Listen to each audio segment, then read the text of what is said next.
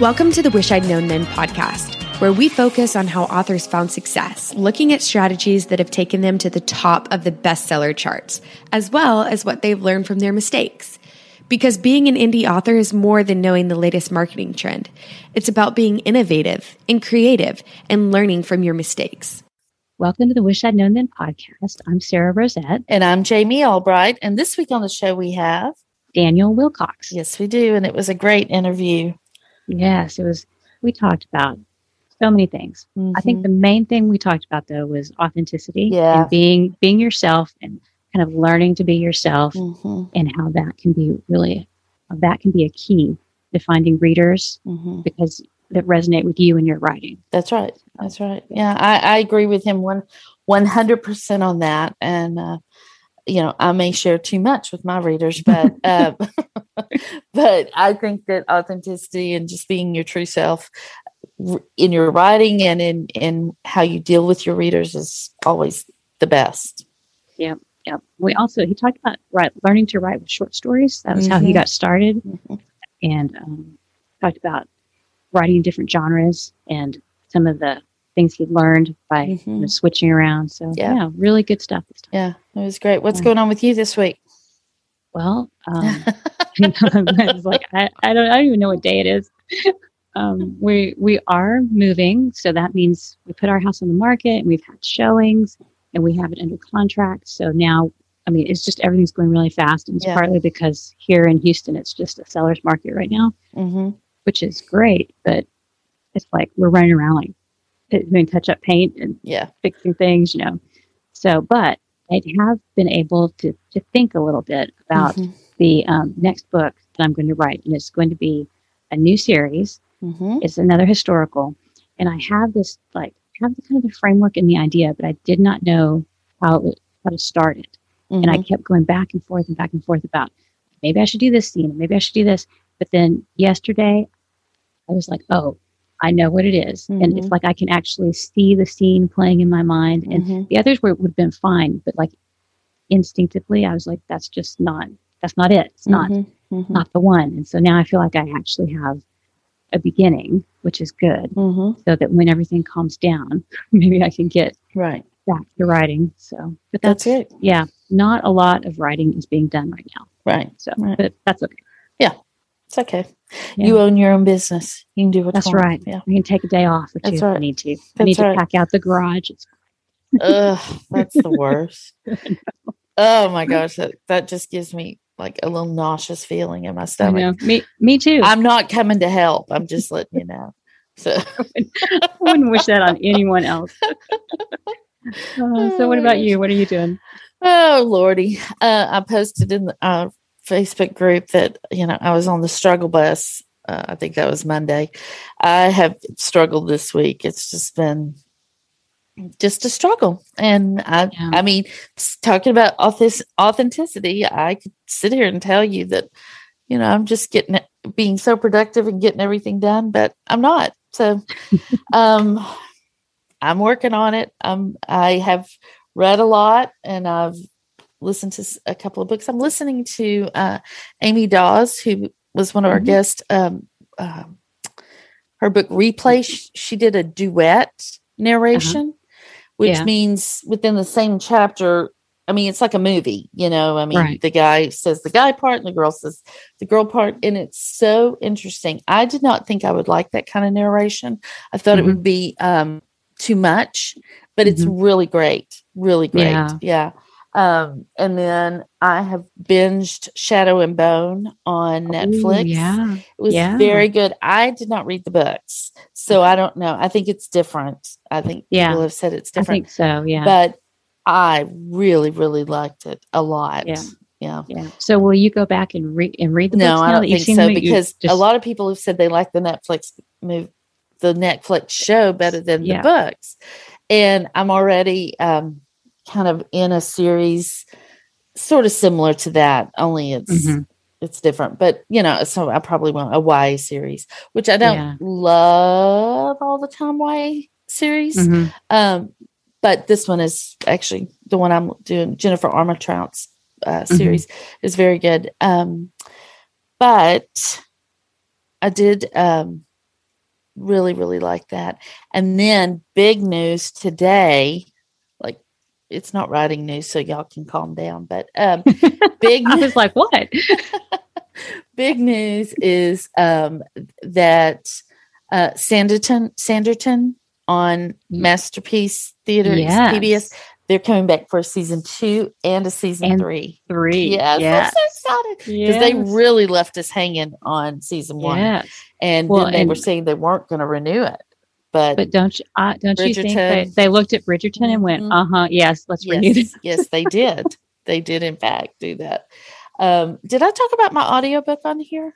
No. Oh, Tell us, well, tell that is big news then, I guess. Yeah. Um, so I did my own audiobook this time. I mean, I, I did it You, um, myself. I didn't do, yeah. yeah, I paid for it up front. Um, so I have Aiden Snow and uh, Virginia Rose are the narrators. They're great romance narrators. And um, I got the final files back last week. I listened to them. It's so great. I mean, it's just, you know, it's just, you just are Just like, makes you happy, doesn't yes, it? Yes, it just makes you happy. And so I got a pre order set up for that, which will be May the 19th. Yeah, May 19th for the pre order and June 2nd release. So um, I'm very happy about that. That's good. Nice. That's something I've done this week. I Yeah, guess I could say. Yeah. But it's, I like it's it. interesting because I like I feel like I've not written any new words, hmm but I have all these projects going. I have things translations in the works, and hmm I'm working on you know that mystery reader's journal thing, and so Mhm. like that's all ongoing. And I discount that. Like you were Mhm. saying, oh, I have done an audiobook, you know, Yeah. released an audiobook. Right. So Well, and Yeah, I have been working on my ads this week too because, you know, with the iOS changes, mhm. it's affected. Plus, Skye Warren's doing her class right now, Mhm. and Yeah. um, I'm not doing the class, but every time she does the class, the the the ads market gets a little crowded, and so it drives cost per click up. So I'm having to look at all of that, and so I don't know if it's Skye's um, class, you know, for romance doing that, or if it's the iOS it changes just changes. Yeah. yeah. so Yeah. just looking at stuff like that and trying to talk to people and see what is going on. But um yeah, and that's what I've been doing. So Yeah. All right. Well, nothing I mean, nothing terribly interesting. So let's get on to the interview, which is very interesting. Yes. So here is Daniel Willcocks. So this week we're really happy to have Daniel Willcocks with us. Hi, Daniel. How are you? Hello, I'm very well. Thank you for having me on the show. Oh, we're so glad you're here. This is going to be exciting. Yeah. So let me read your bio. Daniel Willcocks is an international best-selling author, award-nominated podcaster, book coach, and speaker. Dan writes dark fiction spanning the genres of horror, post-apocalyptic, and sci-fi. He is the co-host of the Next Level Authors podcast with Sacha Black, and he is furiously passionate about helping authors tell the stories they're dying to I love that ma- bio. makes me sound really good. yeah, I love that. That's a great bio. Well, Daniel, tell us how you got into writing. Oh, so I I always feel a bit guilty um, because I I'm not one of the writers who was always grew up and went I want to be a writer. It wasn't like it was one of those things that I always thought I was always attracted to writing and I was always a reader of of fiction, um, but it was it wasn't something that was on my radar. Mostly because I never thought I, the, the paths to become a writer I thought seemed really difficult and convoluted, and it seemed very very far away from what I did growing up.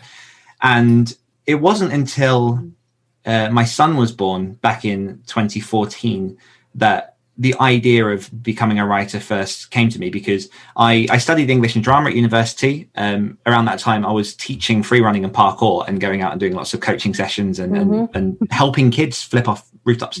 Um, and I ended up breaking my wrist and having to pull out of that profession. So my head went to what can I do that utilizes my university degree and keeps me within that sort of realm of, of English. And I stumbled onto proofreading and copy editing for nonfiction um, clients. And I don't know, I started to get to know the publishing process. I started to really enjoy uh, going through and sort of reading other people's work. But my friend in Christmas of 2014 bought me a short story collection from Stephen King called Everything's Eventual. And I'd read some King before, um, but I'd never read any short stories. And I was just I was just blown away by the diversity of the stories, the the sort of possibilities it, it gave because they were such short interactions with characters. Mm-hmm. But I was just engrossed by the stories, and you know, obviously, people have their opinions on Stephen King. I'm very much in the I love him camp, um, mm-hmm. um, even if his books are a bit too long. and just the seed started going of oh maybe like I've enjoyed this so much maybe this is something that I could experiment with and it was literally the year my son was born and I think I, I, think a large part of it is that that initial surge of when you become a new parent of what can I do to show my son the beauty of life? What is the legacy that I'm going to leave? And so and so I kind of just went, you know what? Let, let me try it. And I had I downtime's the wrong word because I basically had downtime during the job I was doing at the time. Mm-hmm. So I put my hand to writing. I played around with a fantasy book, which was way too big for me at the time. And I, you know, must have spent about two months just trying to work out whether it's going to be first person or mm-hmm. third person mm-hmm. or, or, you know, all that kind of like um, stuff that you do at the beginning. And in just a weird flash of uh, inspiration, I guess, I turned it all around and just started this new story about uh, it was based out in the Old West. It was about this smoke demon. It was about this sort of cowboy in this tavern. Um, and I wrote a, a 16,000 word novella called Sins of Smoke and I stumbled across uh, the KDP, Amazon's KDP, and went, oh, I'm going to throw this, just see what happens, throw it on online. And it went to number one in the horror short story charts of Halloween 2015, that was. Wow. And that's quite a nice, encouraging moment to yes. go like, oh, okay, let's keep this going. Yeah. So that was kind of how it started for me. Yeah. This is yeah. yes, there's, there's, there's, a way that this works. That's so interesting about when you said that it's yeah. um, the story was too big for you. You know, I mm. never considered that. I'm like you. I didn't grow up writing. So I never considered that but my one of my critique partners kind of she taught me to write, frankly. But um, I was telling her about the story that I had and it's about these sisters and I have sisters and all this. And she said, That is such a great idea. I think it may be too big of a story for you. To, you're not you're just not ready to handle that mm. right this minute. And she was right. I mean, she wasn't being critical. She was just saying, yeah, focus in on something that you know you can get done and accomplish. And then as you get better mm-hmm. and you learn story more and you learn how to weave stories together, then you can do a big thing like that. But yeah. Uh, yeah, I think that was the big the, the big part of that because I went from I mean, you know, you've never written a book before, so let's plan this yes. three book epic yeah. fantasy yeah. trilogy. Um, and yeah, I struggled. I struggled a lot at the beginning uh, just to try and establish a character. Like I had an idea of what I wanted the world to be. Um, but I think that was why the, the novella just took mm-hmm. off for me because it was okay, I've wrapped this up. You know, there was a lot of editing that like self editing mm-hmm. rounds and rounds that were unnecessary. But yeah, it was something that you could start mm-hmm. and finish quite quickly. Um, and then to be to be honest, for the next year or so, it was mostly focusing on short stories for me before I even started with novels, and that helped me learn craft and sort of a bit more of nuances of character and hooks and, and that kind of thing. Right, right. That's great. Yeah, yeah. I I have a hard time with short stories, and I've heard that. I mean, I think it is a great way to hone your craft, mm-hmm. but I don't read short stories that much. I read novels, and so I've always wanted to write a novel. So that's what I tackled first. But I think that there would be a lot of benefit to starting with short stories and novellas to kind of. Mm-hmm. Yeah, I've got um, a lot of people who start. I think uh, I always forget whether it's. I think it's either the Ray. It's the Ray Bradbury challenge, maybe, um, which is writing one short story a week for fifty-two weeks, and the whole ethos behind that being that you can't write fifty-two bad short stories. Like one or two of them has to be good. So at the end of the year, you come out with something that is tangible that you can then you know market and take out. But it is. Uh, it's an art, but I think it depends what type type of person you are as well, because some people love the idea of the novel because obviously you can really get your teeth into the story, you can really get behind the characters and explore that world. Um, but for some people, it's mm-hmm. a case of you know those short stories. They're a great way just to achieve something and just to write the end. And sometimes you need that sort of mm-hmm. kickstart before you even get up to novels to know that okay, I can finish a story and then novella and expand it from there. But yeah. everyone's got their own sort of path that they take to to get there. Yeah, mm. the boost of completion of, of finishing yes. something is huge. Yeah. Well, what is your definition of success, and has it changed as you've been? I don't know that it's changed. I think um, I've always made a point of writing my stories and and everything that I do within my writing career, it being for me first and foremost. Um, and that's the same in my fiction as it is in my nonfiction. With my fiction, it's a case of I write the stories that I want to tell the ones that I want to read, and then because I'm arrogant, I just assume that other people are going to read that. Um, but no, I, I, I genuinely believe that you know, with 7.6 billion people in the world or whatever it is now, that you know, if you write a story, there's gonna be someone out there that likes what you're doing, even if it is poorly edited, even if right. it's sort of a bit rough right. around the edges. Like you, you can't statistically have 7.6 billion people mm-hmm. hate your work. So I, I write for me. I write for the type of books that I enjoy, and yeah, that that sort of kept me going a lot. So, um, and and similarly with my nonfiction, I I write my nonfiction for the person that I was two or three years prior, who needed mm-hmm. the, the, book that I'm mm-hmm. writing to mm-hmm. get past the problems that I've yeah. had. Because yeah. I don't think you can ever answer everyone's questions. But in terms of in terms of success, I, for me, it's just been: Am I enjoying it?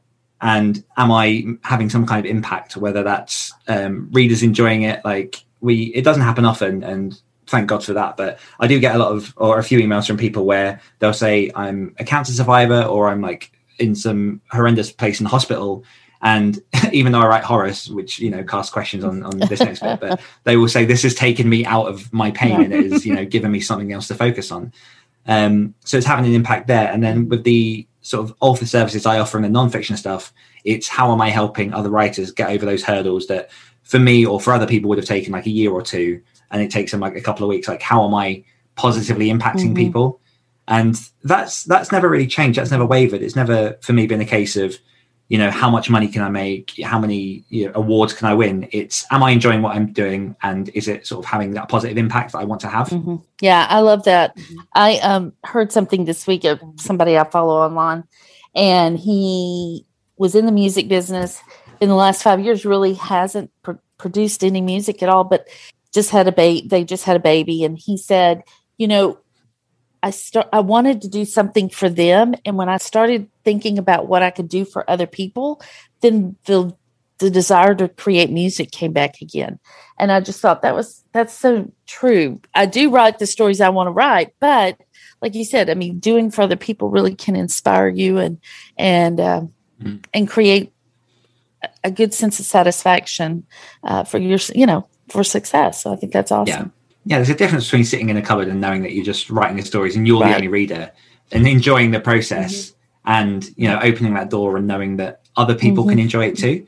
And I think, you know, it's different stages. In the beginning, it was very much more mm-hmm. for myself.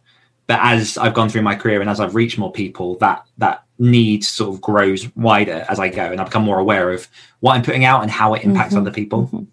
But I, I, do love that. I, I definitely think that if you're ever struggling to find your creative mojo, who can you pin that on to like make their mm-hmm. life better?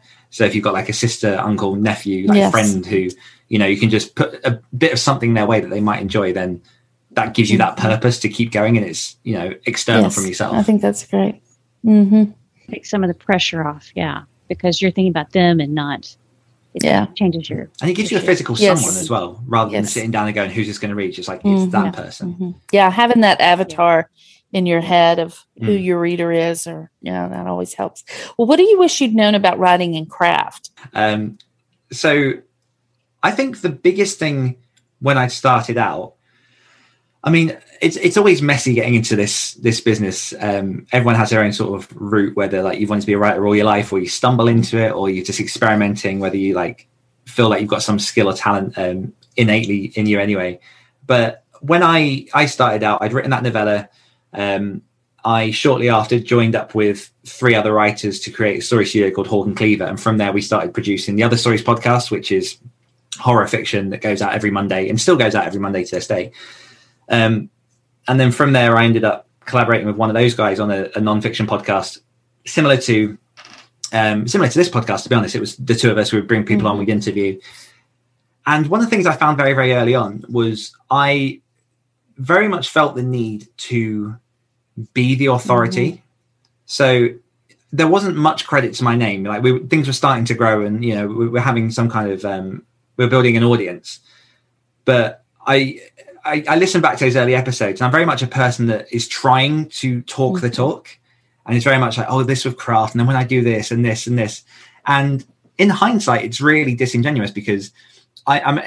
It might not be as obvious to other people, but I can tell based off who I am that like I'm fighting to be knowledgeable rather than just sitting there and going full transparency this is the limit of what i mm-hmm. know this is the stuff i'm learning because i think one of the biggest obstacles that i found just in writing in general from listening to these kinds of podcasts from working with writers on sort of different levels is there does seem to be a blanket over what writing is and what the actual process is like because you get the superstars you get your, your mark mm. dawson's your joanna penns like all, all out there and they're, they're doing amazing things um, but then you get some authors that are doing amazing things and it's like you know it was easy for him like oh i just ran some ads and now i'm rich or mm-hmm. like i did mm-hmm. this and they never talk about the grind they never talk about you know the balance between trying to write and you know family life and around the beginning um, i was engaged to um, my former partner and trying to do that on top of writing and on top of like run, uh, run running a new child no, no. Um, raising raising yeah. Oh, yeah sometimes it feels like, like that, raising right? a child um, there were so many things that i mean arguably right or wrong like i i hid from all those stresses from the reality but i think that the further through my career I've gotten, the more transparent, the more honest and open I've been with who I am and what my journey actually right. looks like. Um, it just seems to reach writers much more strongly and give people permission to say, I haven't been blessed with these circumstances, mm-hmm. but then there are people struggling who are still making a go of it. I mean, I said to you guys before we started recording, like at the minute, I'm currently living with my parents because um, I moved away from where my son and my ex live to save up money so I could buy a house. And it's very transitionary and it's all positive it's all fine it's all working out.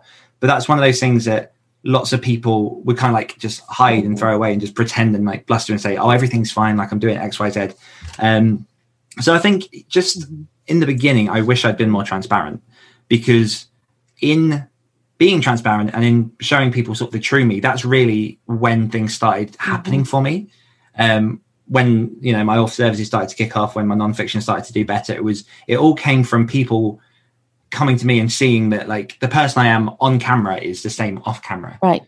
Rather than having that jarring like sometimes, and I'm not going to ever name names at this point, but sometimes you'll have people who super professional everything on their website and then it's so jarring to see who they actually are when you sort of go behind the curtains but like what with me what you see mm-hmm. is what mm-hmm. you get and that's been a bit of a journey to get to this point and to be comfortable yeah. with that yeah no i agree i think people respond yeah. to realness and authenticity so i mean we're afraid to show that sometimes but that's those are the things because people yeah. identify with it you know i, I think mm. but i always wonder why we're afraid yeah. of that kind of stuff uh, yeah because it, it's i think it's people think it's a reflection of themselves and in a way it is but again all you're doing is allowing other people mm-hmm. permission to know that that's you know a reality of right. what this is yeah yeah i think transparency i think that's the key is you show who you really are but i think it's difficult because underneath i personally i'm afraid people if i show who i am they'll go oh, mm-hmm. oh well you don't know anything or why would you you know mm-hmm. set yourself up mm-hmm. to write this nonfiction book because i know so much more than her so i feel like mm-hmm. there's like the fear of judgment there for me personally but if i think about it as i'm gonna like you were saying like i'm going to share this with you mm. this is what i've learned take it. I hope it helps you. Hmm. Then then I can do it. Yeah, very yeah. I think it's a bit of um, it's it's definitely a way of thinking. I think for me, it comes back as well to that. If you write a story for yourself, you're going to hit someone in that populace of people. And um, I I spent a good deal of probably seven years working in the marketing team and, and leading and sort of rising up through those ranks. And one of the biggest lessons that I found from that was that you the best way to create a sustainable long-term business in this industry or any kind of industry where you're putting yourself on the line like we are um, is to find the people the right people for you and the right people that resonate with you and sometimes that is a case of you know people accepting that people won't always like right. what you do but just finding those right people to pull in so for an, a very small example i've um, been updating my website recently and uh, i use something like the word like ass kick or like get your ass in the chair or something. And I ran it past some author friends just to be like, here's the site, like, am I mm-hmm. missing anything? Like a bit of feedback. And one of them said, oh, you might not want to use the word ask because that, that puts people off mm-hmm. from, um, you know, certain people off because they don't like those kind of words. And for me, that was a deliberate decision because if you don't like that, then you're not mm-hmm. going to like me, and I don't want you. Like in the kindest right. of ways, like I'm we're, not going to force you right. to go into an environment when you're. We're not a good fit. Yeah, yeah yeah and i think it's okay to be that yeah. in the beginning it's harder because obviously you're you're trying to build that audience and you want mm-hmm. everyone because you've you've got mm-hmm. no one but then the bigger that gets, the more you can mm-hmm. take those, um, lib- for want of a better word, mm-hmm. liberties and and groom it a bit more so that it fits what right. you're trying to do. Because you can't be for everyone; it's just impossible. And then you you really do want the people that you have an affinity with, and you know that's how you do it is by showing who you are and through your website and you know everything you do. So mm-hmm. you mentioned mm-hmm. marketing, mm-hmm. so this is a good segue to the next one. Um, the next question: What do you wish you'd known about marketing? Uh, I think I think a lot of my answers are going to link quite strongly together. But in terms of yes, um, that's good. Give us a theme. yeah, no, I think re- I, I, think it comes back mm-hmm. to this yeah. idea of personal brand and um, finding the right people for you. Because again, in the beginning, it was a mm-hmm. case of I was running podcasts to find certain people. I was writing books and trying to find certain people and trying to find those right places.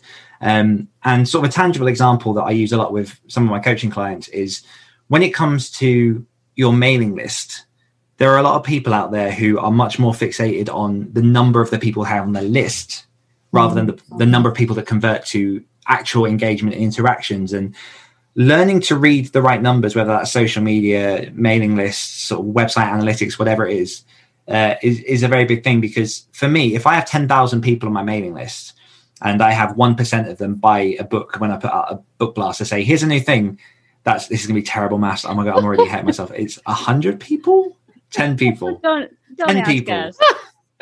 It's a number I hate it when I do Whereas that, when I, I start an analogy a, and go, I can't finish thousand, this. no, I think I'm right. So someone's going to message you guys and then you can update me, but I'm pretty sure this is right. So numbers aren't my strong point. The point is, if you have a list of 10,000 people and 1% of them buy, I believe that's 10, uh, 100 people that are going to buy your book. If you have a, a list of 1,000 people, which is 9,000 people less, and mm-hmm. 30% of the people buy your book, that's 300 people. And that's a market Correct. difference yeah. for less effort in finding those people. And it's it's very, very important to recognize that the people who are coming into your audience, mm-hmm. it takes effort to get people across that line. So a lot of people tend to spend a lot of time funneling people in and mm-hmm. funneling people in and funneling people in, the right people, the wrong people, they don't know. But if you can work on bringing in the right people, so not just if you're a fantasy author swapping with like romance or lit RPG right. just for the sake of numbers, like find the people that mm-hmm. want to mm-hmm. read the stuff that you're writing because it will last you so much better in the long term. But then the second part of that is a large number of people don't focus on the people they've already brought into their audience. Yeah. And it serves you so well in the long run if you can keep those if you can keep those fans and it's it's really easy to do that mm-hmm. it's a mm-hmm. case of like mm-hmm. just giving them first point of news just offering them discounts mm-hmm. just asking how they are just giving them sort of this inner access mm-hmm. because the effort right. it takes to keep them is never the effort it takes to like get them in the first place right so it's about bringing in the right people. It's about training the audience as well for the kind of stuff that you want to do. So another example of that being that if mm-hmm. you spend all of your time giving mm-hmm. away free books, the people who are on your mailing list are going to want free books and are less likely, not always like it's not always like a hundred percent cut, but they're much less likely to buy your books because they know you as the free book person. Right. Um, similarly, if uh, oh, I've totally lost my train of thought. We're talking about training, training your readers. Training your readers. So yeah, it's oh, so yeah, thank you. So when it comes to like releases as well, um, I became known over the last couple of years as a very fast release person. Mm-hmm. Um, last year alone, I wrote 26 works. Wow. Um, and put those out across my own stuff and ghostwriting as well.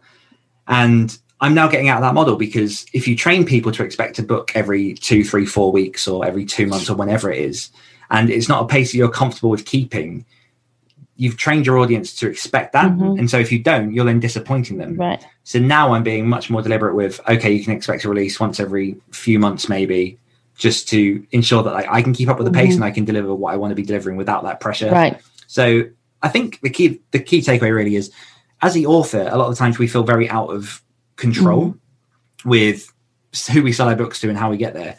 But if you're deliberate, if you know what you're looking for, and if you take the time to cultivate the right people, it's all down to you. You're training people as to what to expect from you, and you're giving them the content that you want to right. do. Yeah.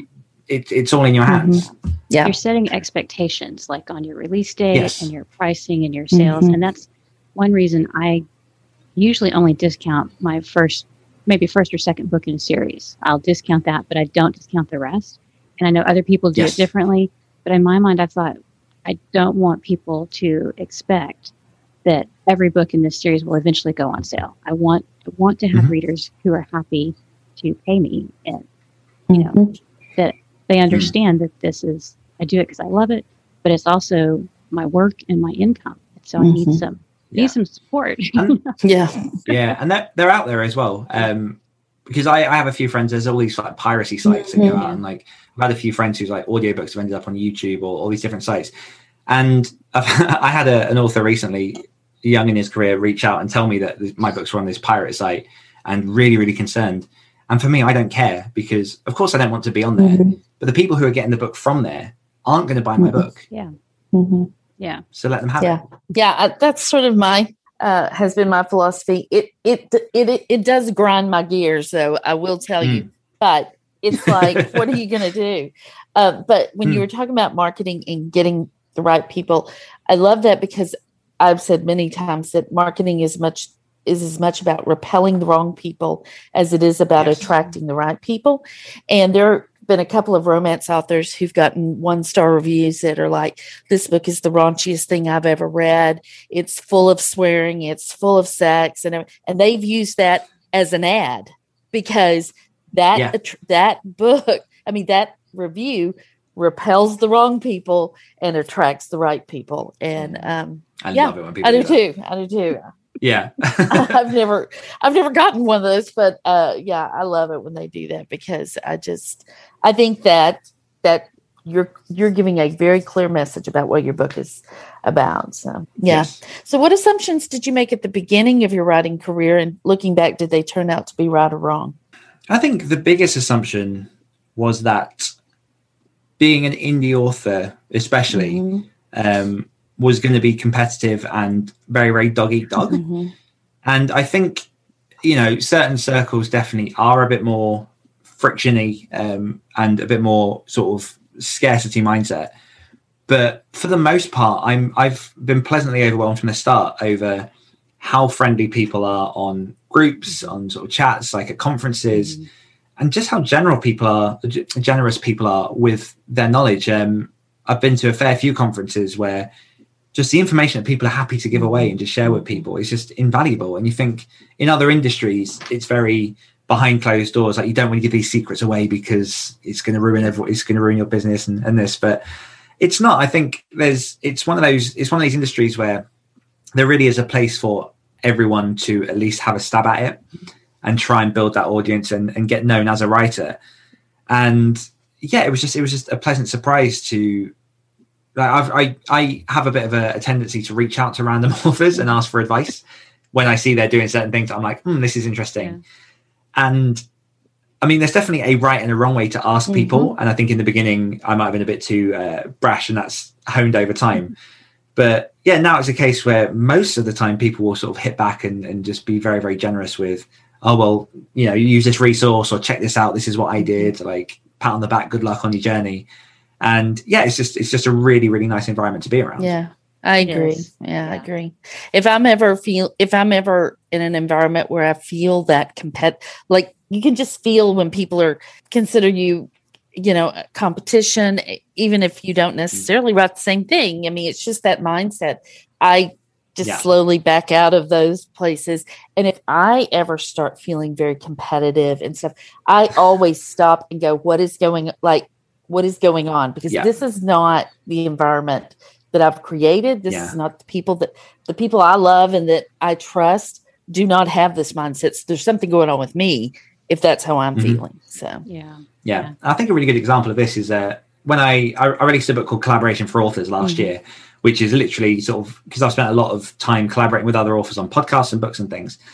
And you know, I'm not new. I'm not like I'm not creating recreating the wheel with collaboration um, you got people like Joanna Penn and J. Thorn have a book on mm-hmm. collaboration. Craig Martelle has a book on collaboration. And I actually reached out uh, to Jay, who did the forward for collaboration for authors. And Craig Martelle actually is included in the book itself mm-hmm. with sort of like quotes and bits and pieces on his journey. And there was never a case of you know, oh well, I've written this book, so you can't. It was just a case of okay, what's your take on this, and and how are you going to run it? So like three of three books that essentially cover a lot of similar points, but in our own viewpoints, which I think will reach different audiences Right. anyway. Yes, yeah. because you have you have a very different personality than Jay and Craig. I Mhm. mean, so it's going to mean that you're going to reach different people. Yeah, Oh, that would be an interesting taxi. yes, ride. it would. It would. Actually, I've been in the same place with. Have I been in? Because I was thinking he and I are very much alike. You and you and I, Daniel.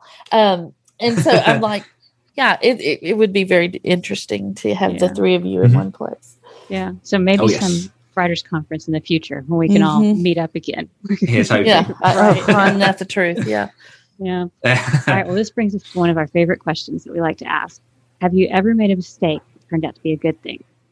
yeah so uh, i mean i'm always i'm always a bit weird with like the word mistake anyway because um i Or less mistake is lessons for me learned, kind of just kind Yeah. of how yeah like to yeah yeah um yeah i think the biggest the biggest thing that i can take away from sort of six six years of doing this now is um genre swapping Mm. uh genre crossing Ah. so i started off with a horror novella Mhm. Mhm. and then uh, I wrote a or co-wrote a s- it was essentially a sci-fi apocalyptic book, and then we did a horror post-apocalyptic series, and then I did another series that was horror slash adventure slash urban fantasy slash all these things. Um, and it's only really been the last year or so that I've gone back to horror and gone, okay, like here's where I'm planting my flag. Mhm. I'm going to go forward. These are this is the type of stuff that I want to write. I want to do, and it's a error in the fact that you know it's taken a long time to actually build certain traction in those because I thought people who liked my horror stuff would like the post-apocalyptic stuff Mhm. because it is quite dark, but they're very different genres and they have very different tropes and very different storylines to them. Um, and then similarly with the the other series, which is more, it's got like sort of the urban fantasy twist. And I think it was a necessary journey I had to go on to understand the types of books that I want to write Mhm. because they're all kind of within the same arena. So I can just about get away now with calling myself a dark fiction author and bringing those into to me. Mhm. But yeah, it's it's it's been a journey in getting to the point where I'm going, okay, here's horror now. Here's where, like I say, I plant my flag, and pretty much all the books I write now are going to be horror. They're all going to be branded in a certain way because they're the people I want to reach, and I really want to help build that audience. Um, and it's been very like it's building up again, but it's been sort of it was very stunted by all those different swaps, Mhm. but. It, it was it was my journey. Like there's not a part of it that I, I regret because I learned so much from each different project and each person I worked with. Um, but I think for anyone who's starting fresh, and if you know what you want your genre to be from the beginning, and you know you love fantasy, romance, you know which, whichever, then try and keep on track if you can, because that is the, the quickest way to, to success. That's But it sounds almost like you kind of needed to explore the different ones to Mm. kind of narrow or to allow you to focus. Maybe I think like Yeah, I've always Yeah, I'm very uh, I've always yeah, been I'm very like I'll look everywhere for opportunities Mhm. and things, and it's like if I hadn't have, I probably would like I'd be itching to do that one. uh, yeah kind of get it try it Mm. and then lets you focus on one thing later. Maybe Mhm. give you gives you more of a focus ability to focus later. Like single Yes, genre. definitely. Yeah. So what about the opposite? Like have you done something you thought this is going to be a home run? Like I this is the best idea I've ever had. And then it didn't quite turn out that way. Yeah, so I um I tried to copy another author. Yeah, well, there you go. like, and to be fair, there was there was sort of a credibility behind it, and I went into it with a very experimental mindset.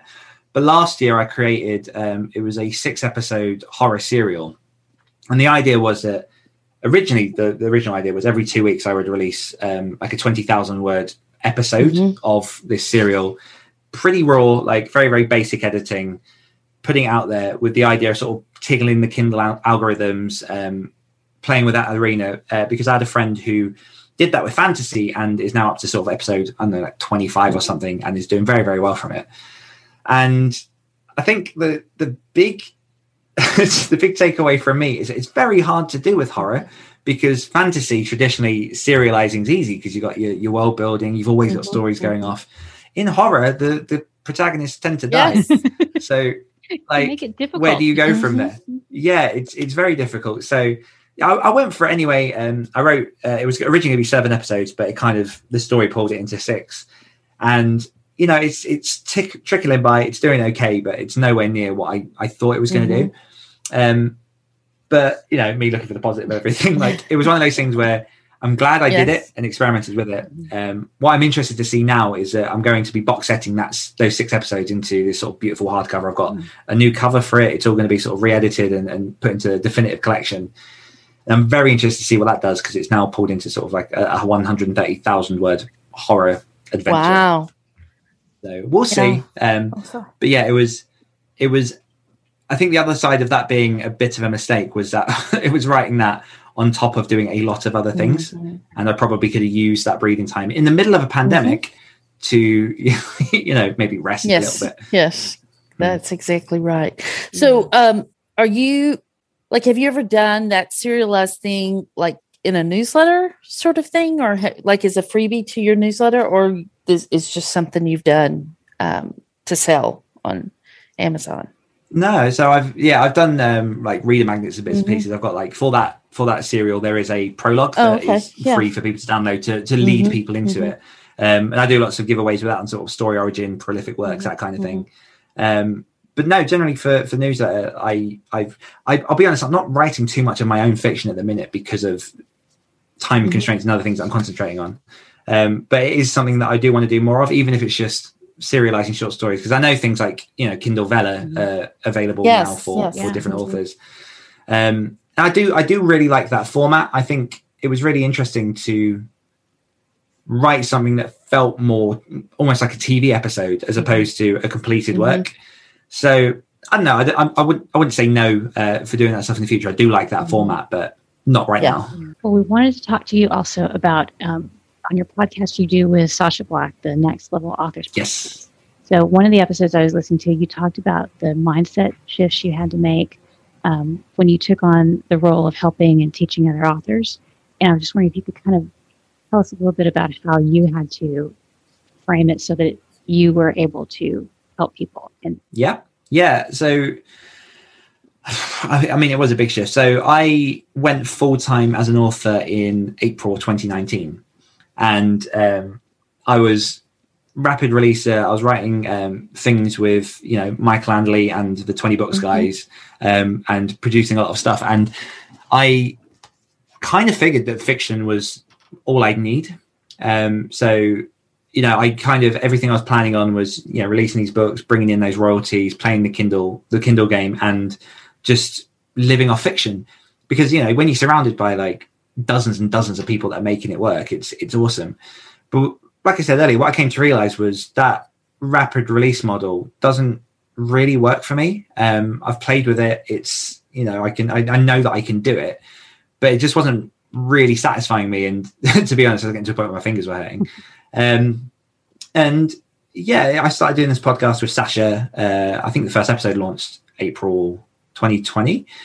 Um, and she's doing some awesome things in nonfiction. She's got like all her craft books, Anatomy of Prose, sort of villains, heroes, all that kind of thing. And she's just laid the foundation of have you thought about doing nonfiction?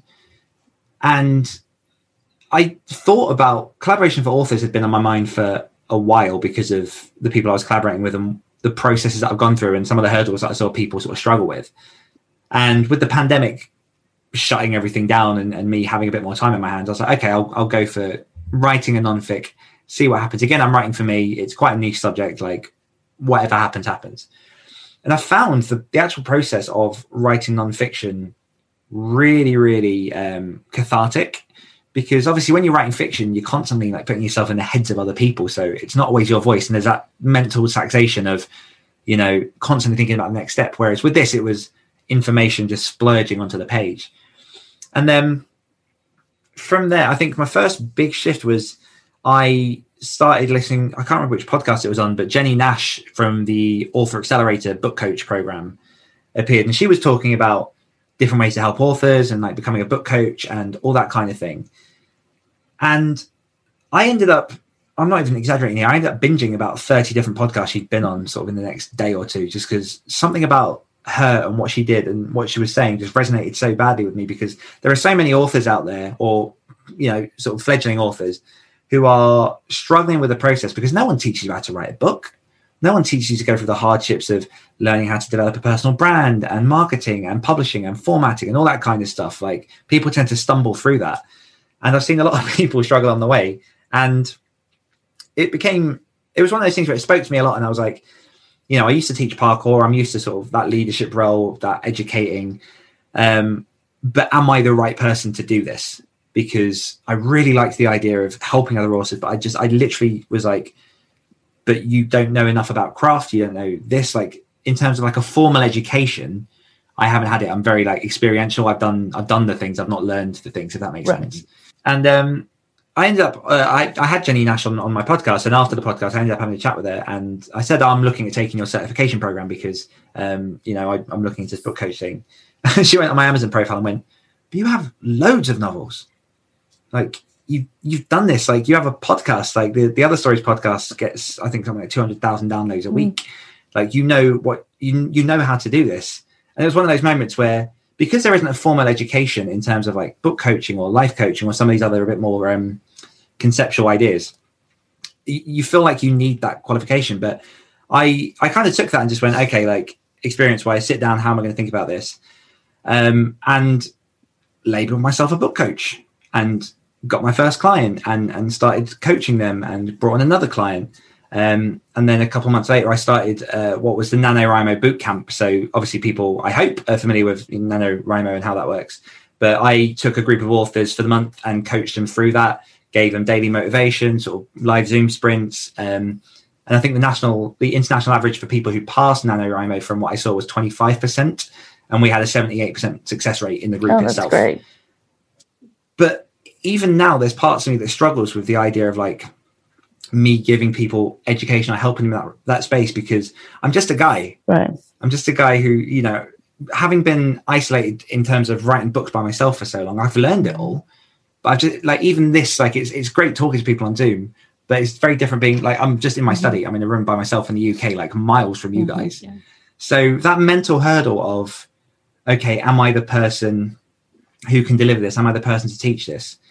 I think the biggest thing that, or one of the biggest things that helped me step forward was looking at some of the other people I was around. So, like in in the Facebook groups, there were people that were struggling writing their first book, or you know, they've written their first book and they're struggling to sell it.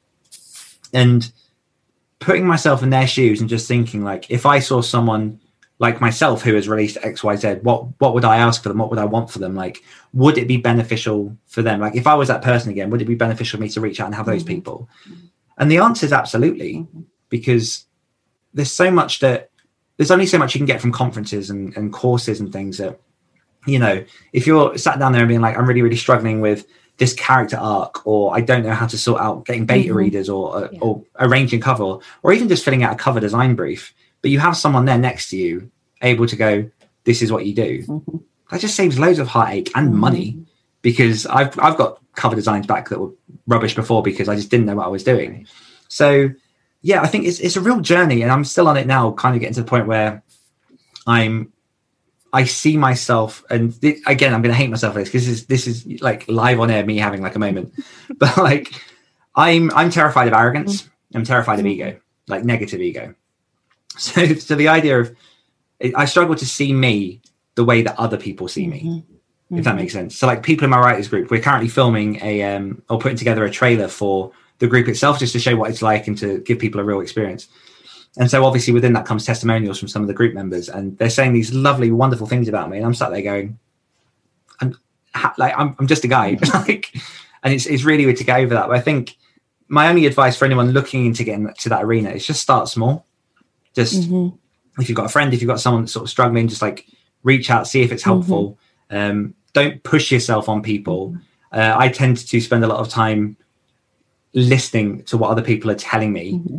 and then advising, but never telling them what to do because the last thing I want to do is say you should go in this right. direction right. when it's their journey to go right. on. Yeah. So yeah, it's. I mean, there's a lot to it. There's a lot to it, but I'm very very happy with where I've gotten to now, and in terms of the stuff that I offer, that's growing at the minute. I'm doing more with that and sort of really doubling down on what I can offer mm-hmm. people. And for me, it's it's just about how much value can I give to someone. As long as I'm like I know that I'm giving someone something useful, right. I'm happy moving forward right. with it. Yeah, right. Yeah. That's great. That's great. That's that is a huge mindset shift, though, um, and I I do get that. I think a lot of people struggle with that, especially um, nonfiction writers. Mm-hmm. Um, some don't. Some just jump right in, but I think yeah. a lot of people do. So you have a book coming out in June, the self-publishing mm. blueprint. Is that correct? Yes. So it, it walks beginners through the basics of self-publishing. What are some of the most important things a new author sh- needs to know? So one thing that I don't think anyone really talks about is the psychology behind the book. And I don't mean to go like, I don't mean that like sort of super deep. I mean just the literal psychology of making a book look like yes. a book. Because a lot of people, um, you know, they'll format things in Word themselves. They won't think about like the front matter. The the cover won't quite be on on with the genre.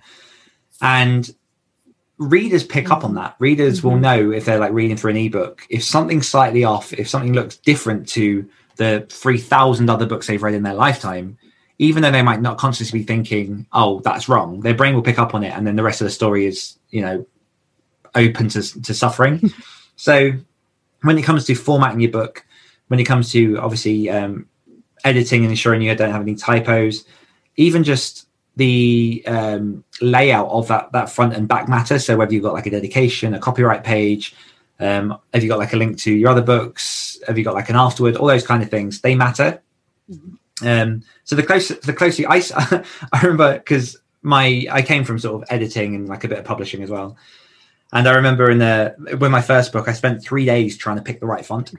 I, am not even joking. That was, that was, three days of me printing things off and going, "Is that the right one?" only only for KDP to go. We only accept six fonts. Okay, then Times New Roman. Oh. Um, but like as simple as that. Like in the beginning, I was trying to be mm-hmm. different and and find something mm-hmm. new. And but people don't people don't want different. They like that that familiar feeling that comes with reading a book because it's the story. It's not you know the the, the font. Um, so I think that's one big thing. And again, one of the biggest mistakes I've I've had people I work with make is that and mistake is you know it, it, it, can go either way but if people who want to optimize their chances to be successful so i'm never going to say like you're going to write a book and it's going to sell but you can optimize everything to make it as possible to be successful um, as you can and one thing a lot of people don't do is just that initial market research mm. Um, is literally just okay i want to write a sci-fi book uh, don't know like a space opera okay so i've got a cool idea what's the common point of view? What's the common tense? Yeah. Like when it comes to the cover, what do people expect to see? What's currently selling in the charts? Um, and you don't have to go hugely in depth with it, but just just take a look at the sort of the top five, read a few, see what it is that's resonating with fans, and then bear that in mind when you write your book, rather than going, "Oh, I've got this really cool mm-hmm. concept that no one's done before and it's really twisty," and it might be. Um, but if you want to write a book that has the highest chances of being successful, then you just need to spend a day or two just getting familiar with what you're doing. Mm-hmm. Yeah. yeah. it's almost like you need to find like the best practices of your genre. And it, mm-hmm. it makes me think of years ago, um, I picked up a book and the blurb was written um, like romance blurbs are written a lot. It was a mystery, but the blurb was mm-hmm. written like from her point of view and then his point of view. And at the yes. time, I couldn't. I was like, just I didn't. I didn't buy it because I thought, I don't think that's my kind of book, even though it was in the mystery section, but mm-hmm. the blurb didn't match the other books that I was reading. So it made me think it maybe yeah. not really a mystery. And so I didn't buy it. So like you can figure out like what readers expect in the cover and blurb and the mm-hmm. interior formatting mm-hmm. and all that, then then you're over like a yeah. big some hurdles that could keep keep you. Mm-hmm. Mm-hmm. And getting feedback from people yes. actually in your yes. genre. Yes huge. Like I, I, I, do see a lot of early writers getting sort of critiques from their mum or their next door neighbor or like a friend online. And my question is always, are they the reader you want to reach? Yeah.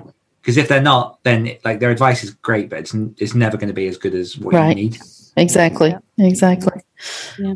Well, you mentioned your online writing group, and so we want to talk to you also about um, writing together. That y'all are doing sprints and how that's impacted productivity. And you said that it went really well during NaNoWriMo. So that's is that a pattern you're seeing over and over?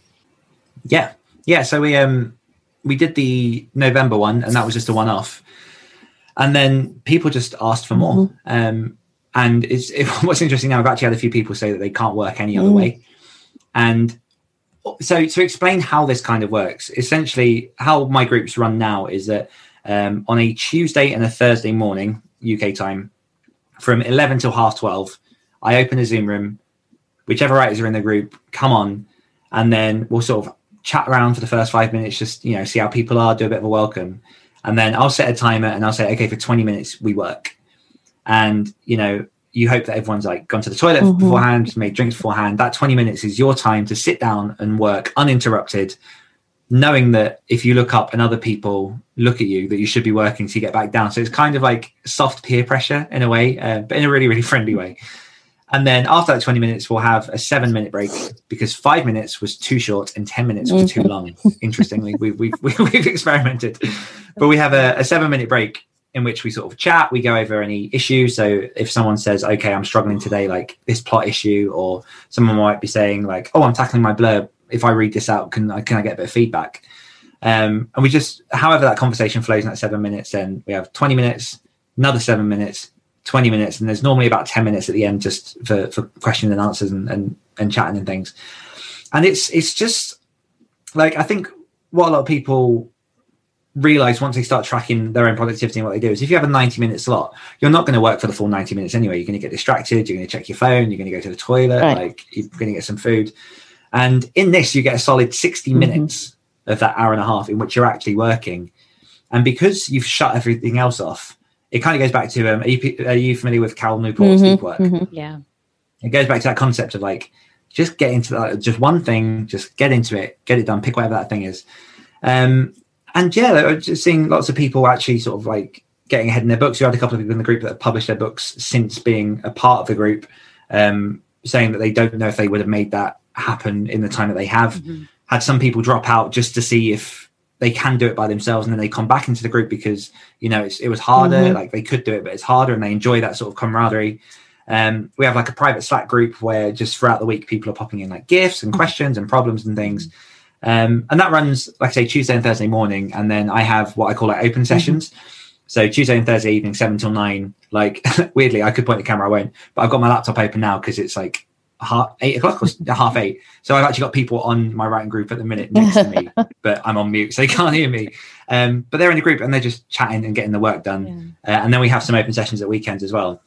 But it's it's it's just mm-hmm. community. Mm-hmm. It's just that that knowledge that you're writing with mm-hmm. other people who are in the trenches with you and going on that journey. Um, we've got people that were literally first time writers in NaNoWriMo, but people that have published two or three books that are just happy to be a part of a group. Mm-hmm. Um, I've got one lovely, lovely AD who joins me uh, every Tuesday from, and it's like 3 a.m. where she is over in LA, but she wakes up just to come on wow. to the, the group for an hour and a half and then she goes back oh to bed. Oh My gosh like it's it's amazing and everyone is lovely they're supporting they're welcoming we don't do a lot of um sort of critical mm-hmm. analysis mm-hmm. of, of books unless people specifically mm-hmm. ask to because that's not that's not what i'm about i don't want people to feel sort of like they have to prove right. anything um and yeah it's just supportive uh we've got one girl that sometimes just paints or does poetry or just uses that time to be mm-hmm. creative and it's really just for me it gives me an opportunity to remember the earlier stages of my, mm-hmm. my career and kind of like to see those problems.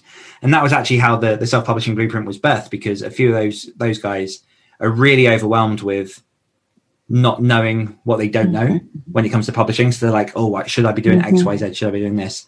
And so I just wrote a book and went, here's like the basic principles of what you mm-hmm. should do. There's definitely more, mm-hmm. but this is enough to get right. you started and, and right. on the road. So yeah, yeah it's, it's really sort of, it's transformed how I think, how I see writing. Obviously for my author services, it's great because it informs a lot of what I'm doing and make sure I'm on the right track and actually helping people. Mm-hmm. So yeah, that's fantastic. It shows, yeah, it shows the power of community. Mm-hmm. I mean, mm-hmm. especially mm-hmm. in COVID times. I mean, i mm. know yes. that's a huge boost for for people to connect online and right. then just to be able to. And it's hard to find writers who are as dedicated. At, you know, like when I first started out, I would go to writing yes. groups and it would be people who were kind of hobby writers or they were not in my mm-hmm. genre. And so if you can find people who are on that same path as you are, it's just it's a huge boost to productivity. Mm-hmm. It's a lot. Absolutely. It is. So Daniel, what would you say the best thing you've done to set yourself up for success is? Uh, just become mm-hmm. myself. yeah, I think that's literally been been the biggest thing is just getting to a point where feeling comfortable enough to be myself on this journey and it, and it has been a journey and like if people are sitting there early on and thinking like oh they've got nothing to offer or anything like that my argument is everyone's got something to offer mm-hmm. come on like just just find what that thing is just put yourself out there like there's going to be some knockbacks right the more the more you can share what is really you the more that's going to resonate with the right people that are then going to support you and that's how that community that network mm-hmm. is built so yeah just just stripping away the layers of trying to be an author mm-hmm. yeah. and just becoming Dan mm-hmm. has been that's great. Yeah. My biggest thing. Yeah. That's wonderful. That's great advice. Yeah, it's excellent. So it's hard. it, it is yeah. hard. It is hard. Easier said than done. Mm-hmm. Yeah. Well, where can people find out more about you and your books and your author uh, services? Yes, yeah, so everything uh, that I'm doing is over at www.danielwillcocks.com, and that's Willcocks, which is W I L L C O C K S. Um, the self publishing blueprint comes out on June 11th. Um, and I'm doing a limited edition paperback cover for the first 7 mm-hmm. days. And if people want to find out more about the writing group, uh, I'm doing a two week free trial for anyone that wants to join in, and that's over at that website as well. Great. Awesome. All right. we will have all those links in the show notes. And thank you so much for joining us today. Yes. Thank you so much for having me. It's been fun. Yeah. So you can find everything at wishidknownthenpodcast.com. And thanks to Alexa Larberg for editing and producing the podcast. Bye, everybody. We'll see Bye. you next week. Bye. Thanks for listening to the Wish I'd Known Then podcast. We hope this episode inspired you, empowered you, and made you laugh a little bit too. If you loved it, tell your friends about it. And if you feel so inclined, leave us a review. We look forward to being with you again next week.